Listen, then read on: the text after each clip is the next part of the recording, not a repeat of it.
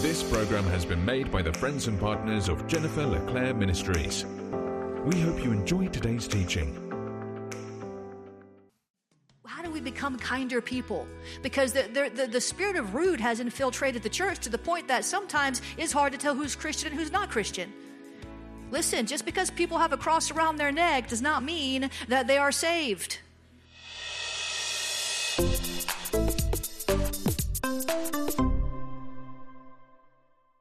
So Lee Grady is a former editor of Charisma Magazine, and he wrote this article a while ago about the 10 rudest things people do in church. And he wrote it because he was in church one time, and people's phones always go off. We're kind of used to that. I mean, we ought to put it on silent, but we forget. We forget. It's legit. We forget. But this one lady, he said, like halfway through the middle, her phone rang. She picks up her phone. She begins to have a long and detailed conversation in the middle of the church, in the middle of the message, like as if she were in the beauty salon. And he was like, nobody could, everyone's like, I don't know. I mean, come on, somebody say rude. I mean, people, I couldn't believe it. So he couldn't believe it. He shared it on Facebook, and he said, what are the rudest things you've seen people do in church? And he gathered the most common answers, and he listed them. And he said this. He said the most common answers were talking during service. Somebody say rude. He said texting or surfing the web during a service. Rude. We had a visiting worship leader one time, sat right there in the back, and the entire time on Facebook. The entire time. And somebody else told me because they were grieved. It's like, you're the worship leader, dude. You got to represent better than that. You know what I'm saying? It's not like you're a teenager, you're bored because your mom dragged you to church. So guess who won't be coming back? Amen. We take it seriously around here. The presence of God, there's nothing... We cannot grieve the Holy Spirit. We must not. Sleeping or snoring during a sermon. Somebody say rude. You saw me go wake up the homeboy last time when he fell asleep. Second service, you saw me. Listen, I don't play. We can't grieve the Holy Spirit. Clipping fingernails during church.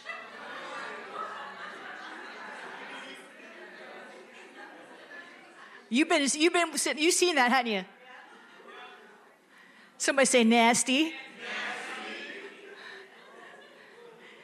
Answering a ringing phone, constantly getting up and leaving the sanctuary. That is troublesome.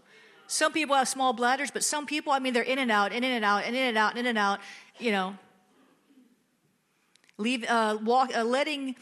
walking out of service, especially during offering or prayer. Rude.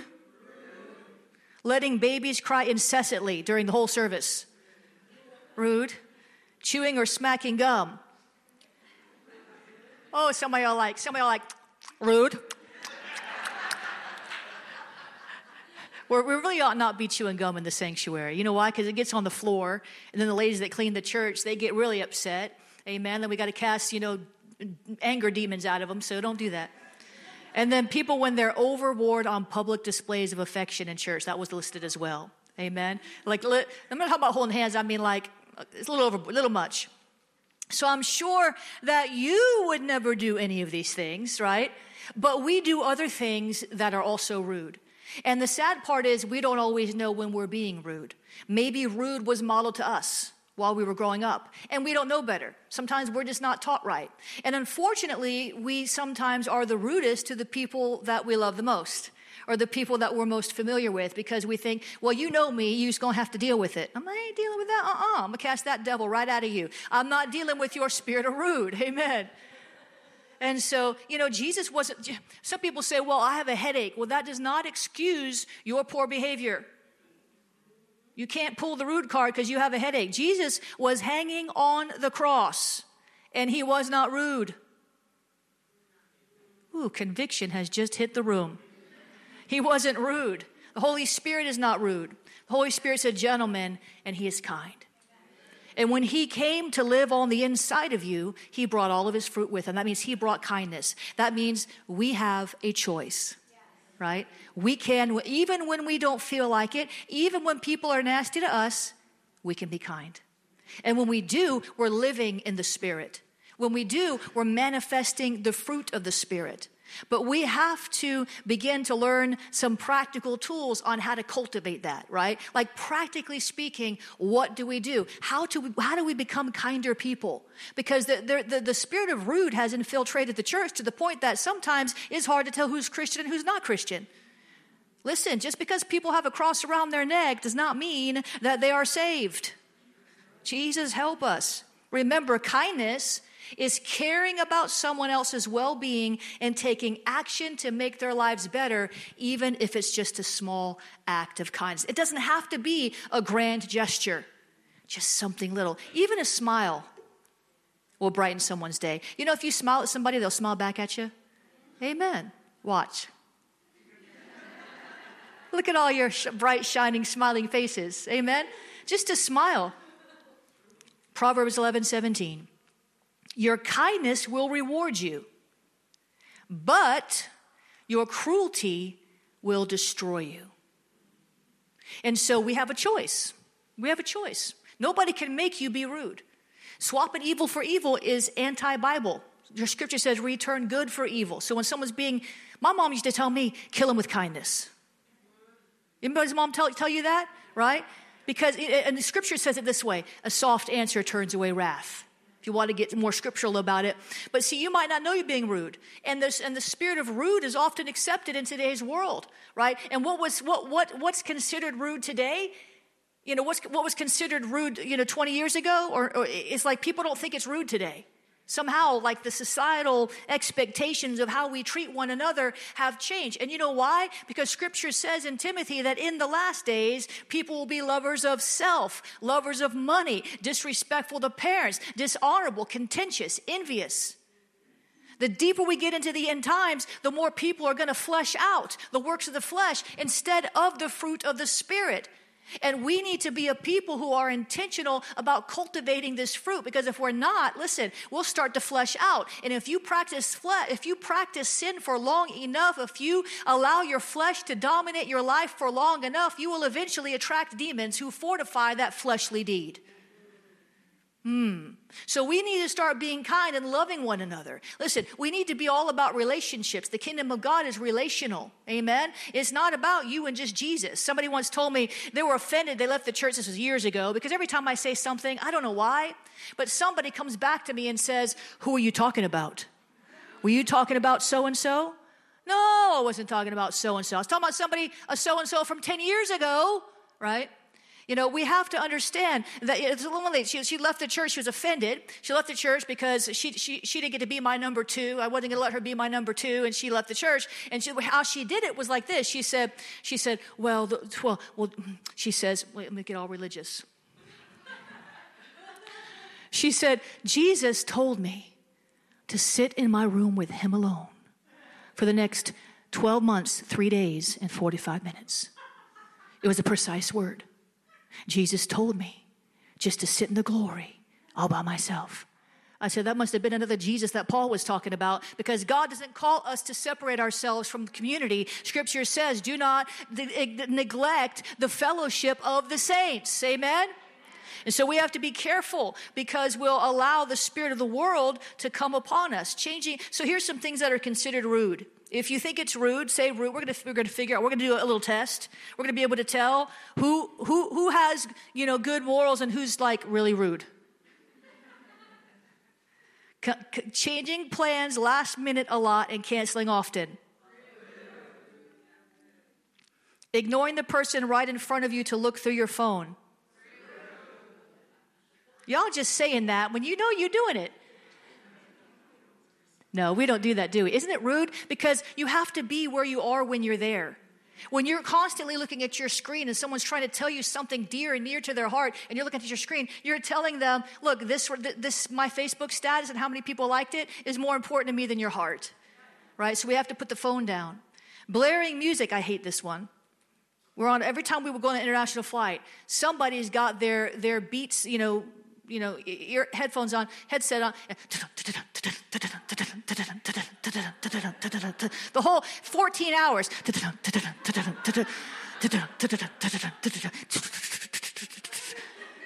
remember that? I know this. If I was blaring, Jesus, you're beautiful, The demonized stewardess would come over and say, "I'm sorry, ma'am, you're bothering the people around you." But let homeboy, play, violent, vile, murderous. And I'm telling them, they don't care. Well, it's his prerogative, ma'am. Okay. Jesus, you're beautiful. Wearing too much perfume. Interrupting people when they talk. Asking prying questions. Very rude. Grooming in public. I mean, even some people, they sit there. We had this one lady, and she'd sit there, and 15 times she unbraids your hair, rebraids it. Unbraids your hair, rebraids it. Unbraids your hair, rebraids it. And when in between, she's putting on chapstick. I'm like, amen. Jesus said, adorn this, the inner man. Listen, I'm all for makeup. I'm all for looking nice. Amen. It's good to put some paint on the barn, as they say. We don't need to be walking around, looking like ghosts. And I'm extremely pale. I need some help. So, what I'm saying? Augment my natural beauty, right? But dear God, you got to pull your mirror out, put lipstick on in the front row. We got a problem. Houston, we got a problem. So these things, they're rude. They're rude. Jeff Bezos, how many ever heard of him? He's the CEO of Amazon, right? When he was a kid, he was really, really smart, and he was a math whiz, and he saw this study or this commercial or whatever it was on, how many years of your life are taken away by smoking. And so he asked his grandpa, he's like, well, how many years has grandma been smoking? And 47 years. So he added it up, and he went over to grandma, and he said, "Grandma, you know that you have cut 12 years off your life through smoking?" And he's 10 years old. His grandma started to weep and cry. She was devastated. She was so hurt. She couldn't believe it. So the grandfather went over to have a talking to give him a talking, not a whooping, a talking to. Went over to give him a talking to, and he said this. He said, "You'll learn one day that it's much harder to be kind than it is to be clever." Are you living in the Spirit? Living in the Spirit is more than moving in signs, wonders, and miracles. Living in the Spirit is being empowered by the Spirit.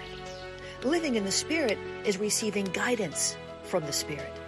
Living in the Spirit is keeping in step with the Spirit, and so much more. So how do you live in the Spirit? In my new series, I'll teach you how to live a life that attracts the presence of God, positions you for promotion, brings breakthrough blessings, and so much more. Check out my new series, Living in the Spirit, at schoolofthespirit.tv. Watch online at schoolofthespirit.tv/living.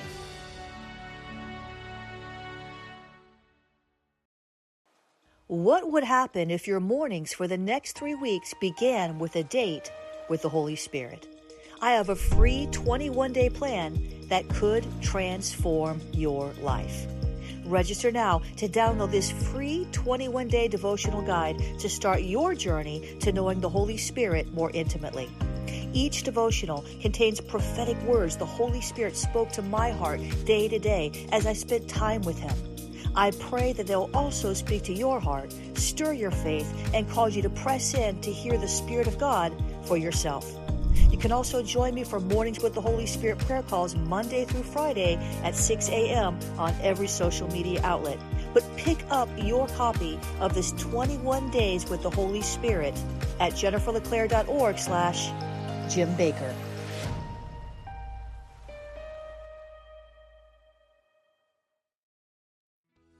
We don't need to be snarky with people. We don't have to have the last word. Amen. We don't have to always clap back. Come on. We don't have to do that. So then how do you cultivate kindness? How do we cultivate that fruit of kindness in our lives? For real. How can we be intentional about being more kind? Because Jesus expects us to represent Him in the earth. We are ambassadors for Christ. We are supposed to be living epistles read of all men. When people look at you, what are they reading about you? Are they reading the love of God, the kindness of God, the gentleness of God, the long-suffering of God? Or are they reading bitterness and resentment and rudeness? Because they see. Even unbelievers have some discernment. You know that, right? People can see. And so we're walking around, you know, like I said, with our Jesus pin and our bumper sticker, honk if you love Jesus, right? And we're playing Hillsong on our, you know, ears, in our ears during our lunch break, and we're doing all that. When we come back to work, if we're rude, that doesn't represent Jesus rightly. So then, but here's the thing. We all have issues. We all have challenges. We all have bad days. Come on. Some of us have trauma or grief or physical pain, right? We have all this stuff going on, but still it's not an excuse. It's not. So how do we cultivate that? The first thing is we have to really meditate. When I say meditate, I don't mean listen to me say it in church and then go home and forget about it. I mean actually go underline the verses in Scripture about the kindness of God and meditate on them until you are so convinced of the kindness of God that you have to show that kindness to other people. Until you receive such a deep revelation of how kindly he's treated you so many times, even when you didn't recognize it, even when you didn't realize it. His kindness is manifesting all around you. Every day, the kindness of God is shining down on you, even if we don't discern it. Many times we don't catch God blessing us. We don't see what's going on, but you know how much warfare he prevents from attacking you? Do you know how many times, you know, you could have gotten a fatal car crash, but Jesus saved you? Do you know how many times you got the job, but it was going to go to somebody else, and it went to you, and you never even knew about it? God is kind, and we need to meditate on how kind he is until we're so renewed in our mind that we are so filled with his kindness, because we can't give away something we don't have. And many times people who are rude, it's because they haven't experienced the kindness of God. And Scripture says the kindness of God leads us to repentance. And that word repentance in the Greek is metaneo, which just means the way we think.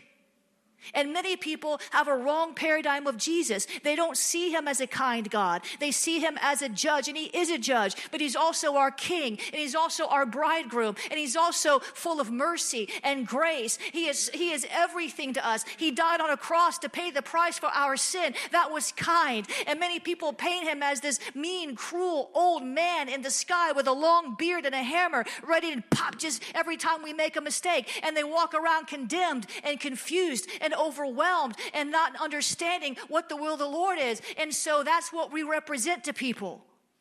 When we judge people, we're not acting like Jesus, the judge. He's a righteous judge. When we judge people, we're acting like carnal Christians. We want to be kind. Listen, it doesn't take a prophet to tell somebody, you know, that they, you know, people sometimes, I'll be traveling the world and I get somewhere, well, you look tired.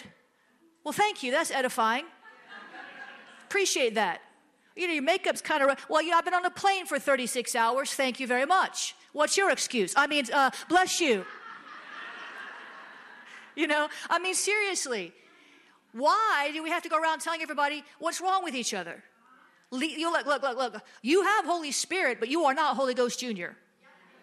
Amen. And the Holy Spirit wants to say kind things. Let no corrupt communication come out of your mouth, but only that which is edifying. And I'm not talking about when you have to correct your kids, right, or have a difficult conversation with your spouse. I'm not talking about that. I'm talking about why?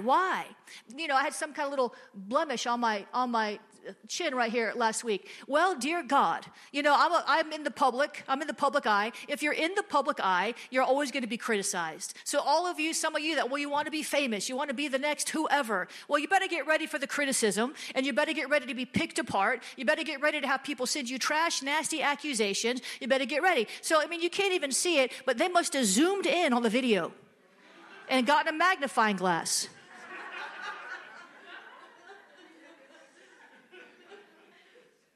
And they want to say, you have poor skin hygiene. You must not be washing your face properly. Let me tell you how it's done.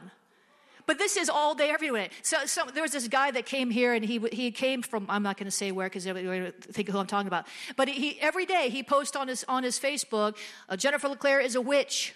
She's a high priestess of Satan. Well, he came out of a mental facility, you know, and clearly he's behaving that way. But you know what we do? We pray for him. We show him kindness. Why? Because I have a revelation of the kindness of God.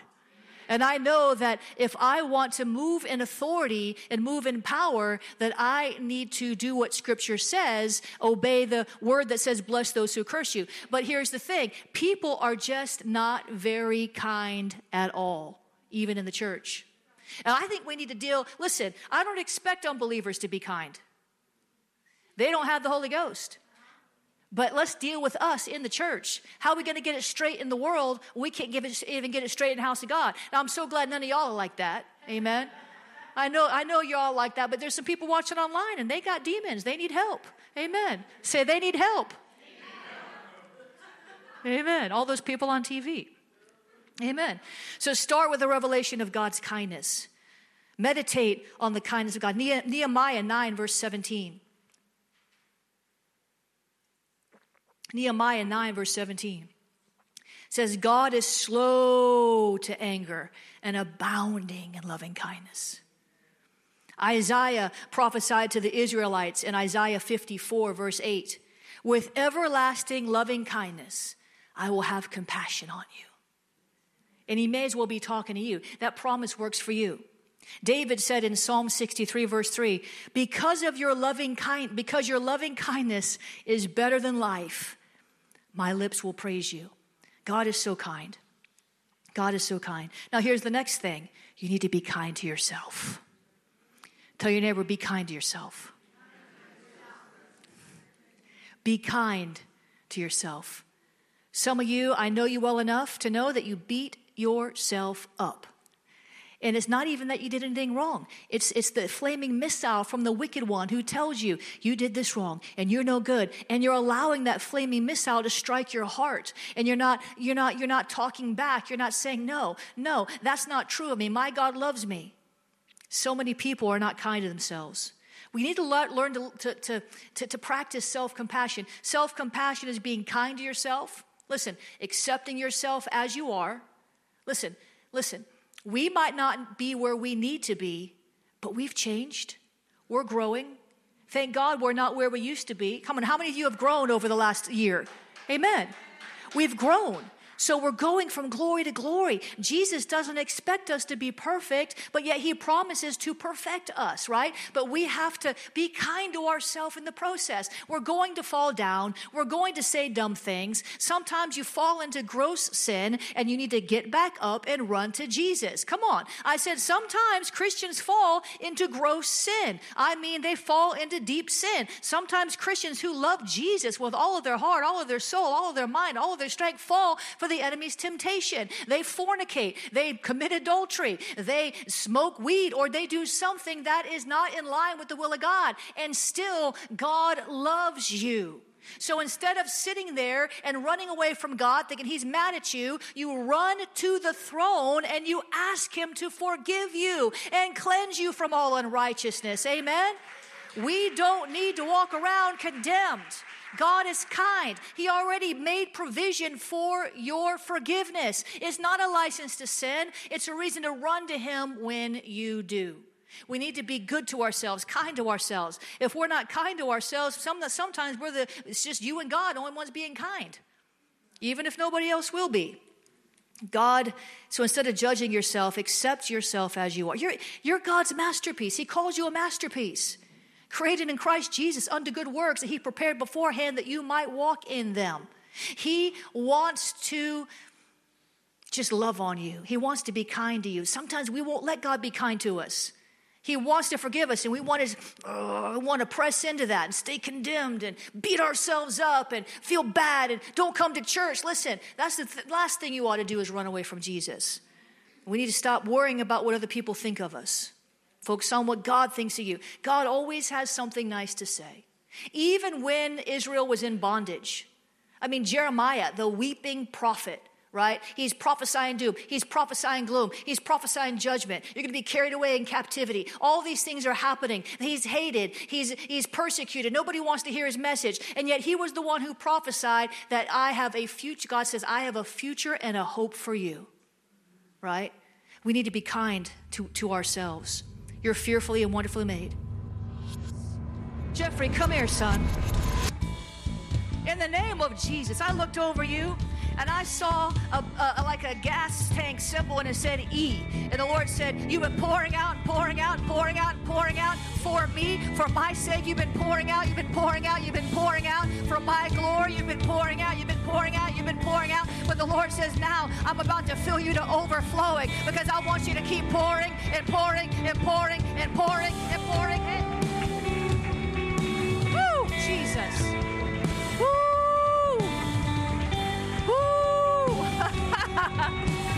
Jesus, you're beautiful.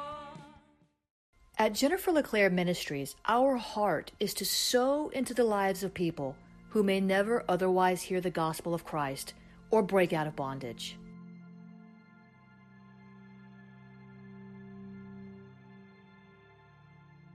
Although we've traveled to dozens of nations in strategic missions to evangelize and equip believers, there's more work to do than we can possibly get done by ourselves. That's why JLM is partnering with ministries around the world to help them do what they do best. We're partnering with ministries in India that are transforming the lives of people with leprosy. Ministries in Africa that are bringing clean water to the masses. Global ministries taking the hope of the gospel to the ends of the earth. Messiah-centered ministries in Israel that are doing the work of Christ in the Middle East. Ministries that provide a hand of hope to hurting people in America's inner cities and the nations. When you sow into JLM, you are sowing into the work of God in the nations. Together, we're better. Will you partner with us to take the gospel to the ends of the earth, to feed hungry people, to bring hope to the addicted, and more? You can sow a seed today at jenniferleclaire.org/missions. Thank you for your partnership.